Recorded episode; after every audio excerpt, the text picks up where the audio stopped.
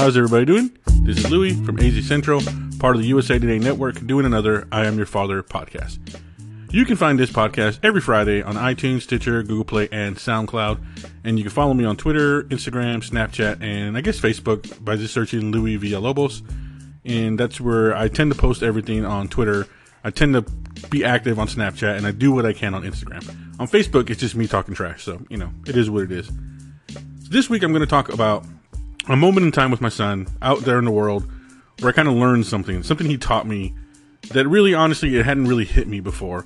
And this is coming fresh off my previous podcast, fresh off my previous blog where I talked about autism awareness, autism acceptance, and how my son, growing up autistic, what parents can learn from their children and what maybe some advice that I can give to their parents. And something happened a couple weeks ago where he, without really meaning to, I think, taught me something. So I'm going to talk a little bit about that. But before I get into my show, I want to let you guys know about a new USA Today Network podcast called The Way It Was. It's a historical podcast coming to us out of Colorado, part of the USA Today Network. Here's a quick promo, and then we'll get back into it. Thanks.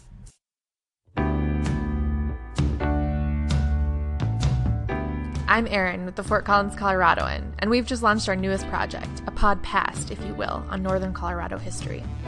Dive beneath the surface of our reservoir to the site of an underwater ghost town in our first episode, or check back in for stories that take you back in time. Back to when our picturesque Old Town streets, the ones that inspired designs for Disneyland's Main Street, definitely weren't the happiest place on earth. Or learn about Annie the railroad dog, a border collie who was adopted by Fort Collins' railroad workers and became the city's best-known Depression-era mascot. Look for these stories on iTunes, SoundCloud, and Stitcher, with new episodes coming out the second Thursday of every month. And enjoy tales from The Way It Was, a pod past podcast.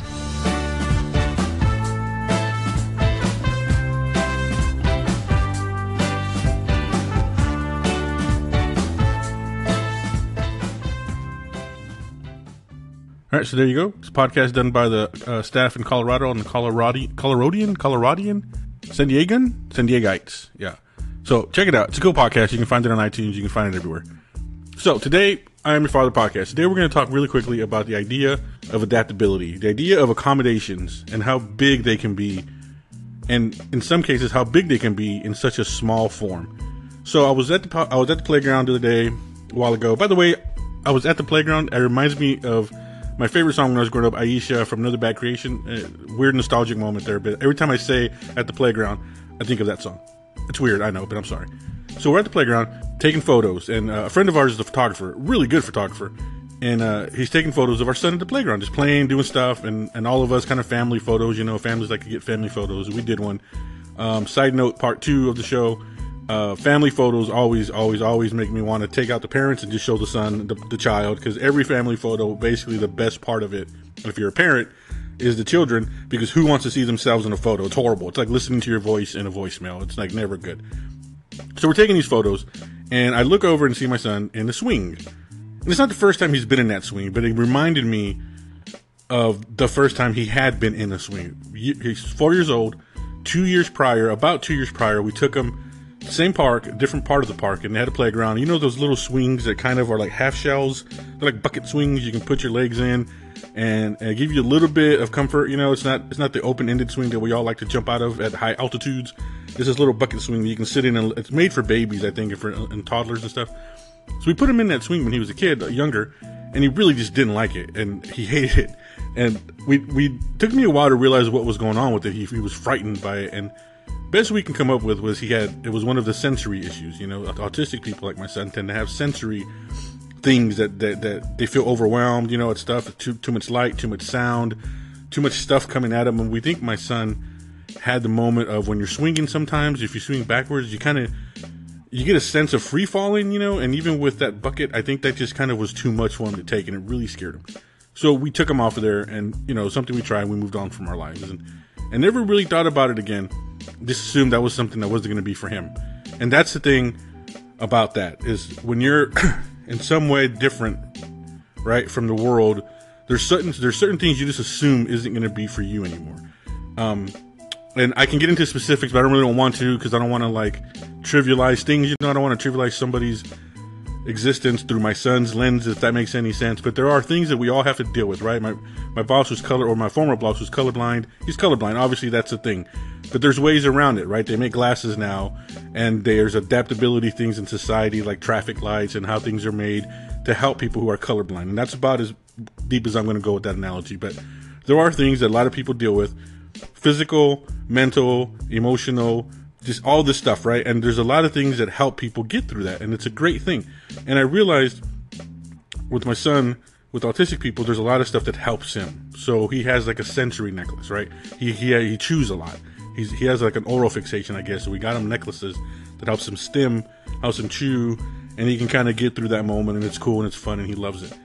And I never really thought about it past that. I never really thought about adaptability and accommodations for him past that as a child of just living his life, right? There's a lot of accommodations we're looking for through education, through other things. But when it comes to just enjoying stuff that everybody else can otherwise, generally speaking, never really dawned on me that there's ways for him to help him do that.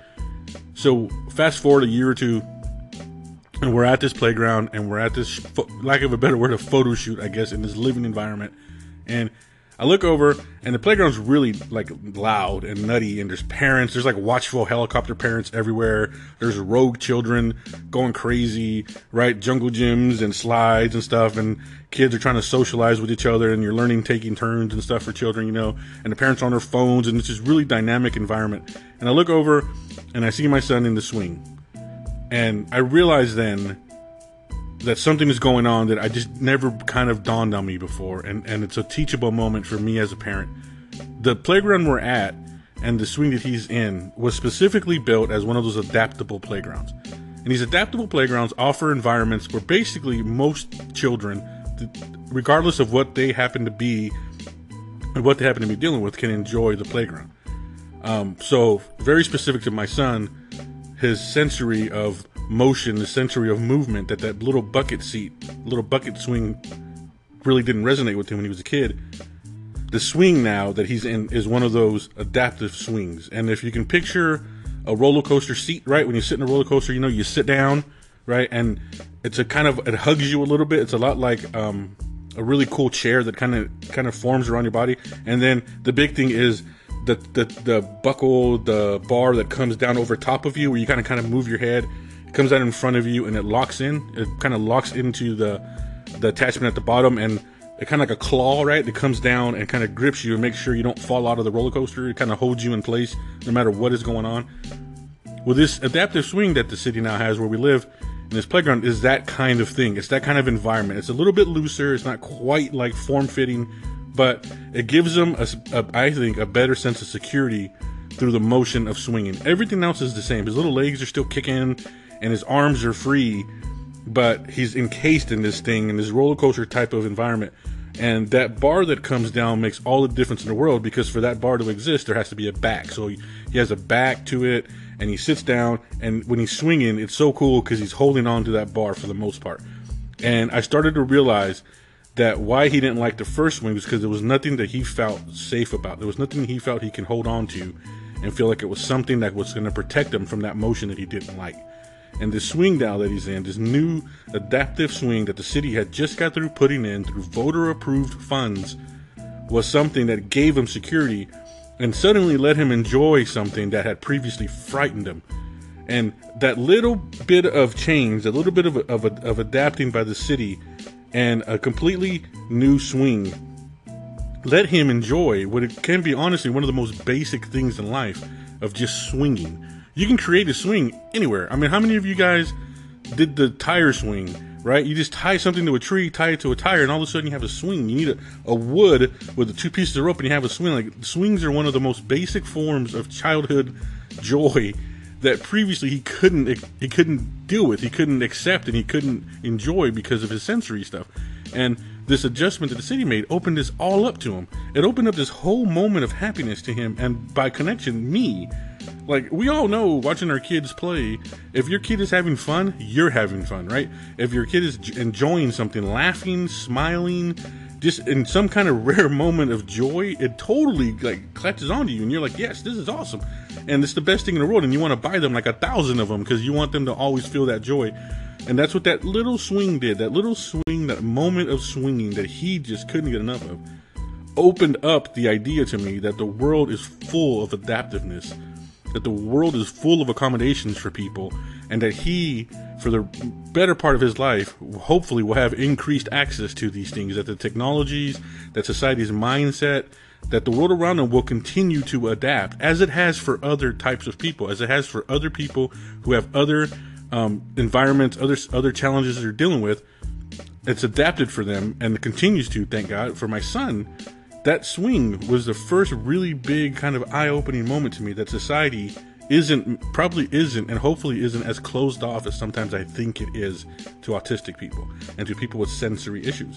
And watching him just kick his little feet and have the time of his life gave me a sense that maybe going forward, those moments will be more and more, and that'll happen more often, and that you can apply that to his life. You can apply that to a lot of things that he's going to need growing up, through education, through housing, through employment, through all the stuff that people who are quote unquote normal take for granted.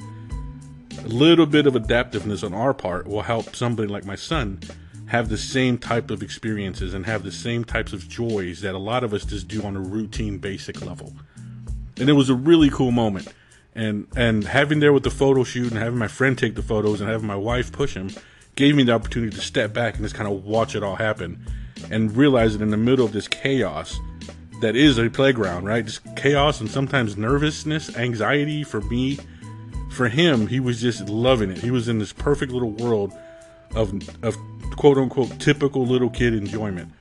And because of a minor change in policy and a minor adaptive measure that the city took and opened up what probably a world of enjoyment to him that I can't even begin to quantify. He loves that thing. Every time we go to the park, he runs directly to that swing. And for that moment, he's just a swinging little kid going crazy. It's a really cool thing. And for parents, regardless of what situation your child is in, be it neurotypical, autistic, anything else, you got to find those moments. You got to find those little moments that make you smile and let you know that there's a possibility that everything's going to be okay, that things are going to get better as your child gets older, that things will become more accessible to them, regardless of anything else, right? Regardless of the situation, that everything is okay. And that's a cool moment. It's a cool breather of a moment. You're like, all right, it's just a swing, but what it symbolizes can be so much more. That's really all I had to say today. I hope you guys are doing really well. Again, listen to my podcast every Friday, iTunes, Stitcher, Google Play, SoundCloud. This goes with my podcast that I do for All the Moms blog. That's part of AZ Central. That's part of the USA Today Network. And I'm going to be fairly active. Every week I'm trying to do something for you guys. I really appreciate listens. If you're on iTunes or Stitcher or Google Play, please subscribe, please rate, please review. That goes a long way. For anybody who's familiar with YouTube, right? You always hear YouTubers say rate, review, and subscribe. The same is true for podcasts. If it ain't my podcast, that's fine. If it's other podcasts you listen to regularly, subscribe, rate, and review. It really helps podcasts kind of grow an audience. It really helps them grow in visibility. So thanks for everything. I appreciate the listens. I appreciate the support. I appreciate the retweets, the likes, the Instagram stuff. Hope you guys are doing really, really well. And I'll be back next week with another episode of I Am Your Father. Until now, until then, until whenever. Take care. Goodbye. And once again, here is my son singing the Golden Girls theme. See ya. That's all we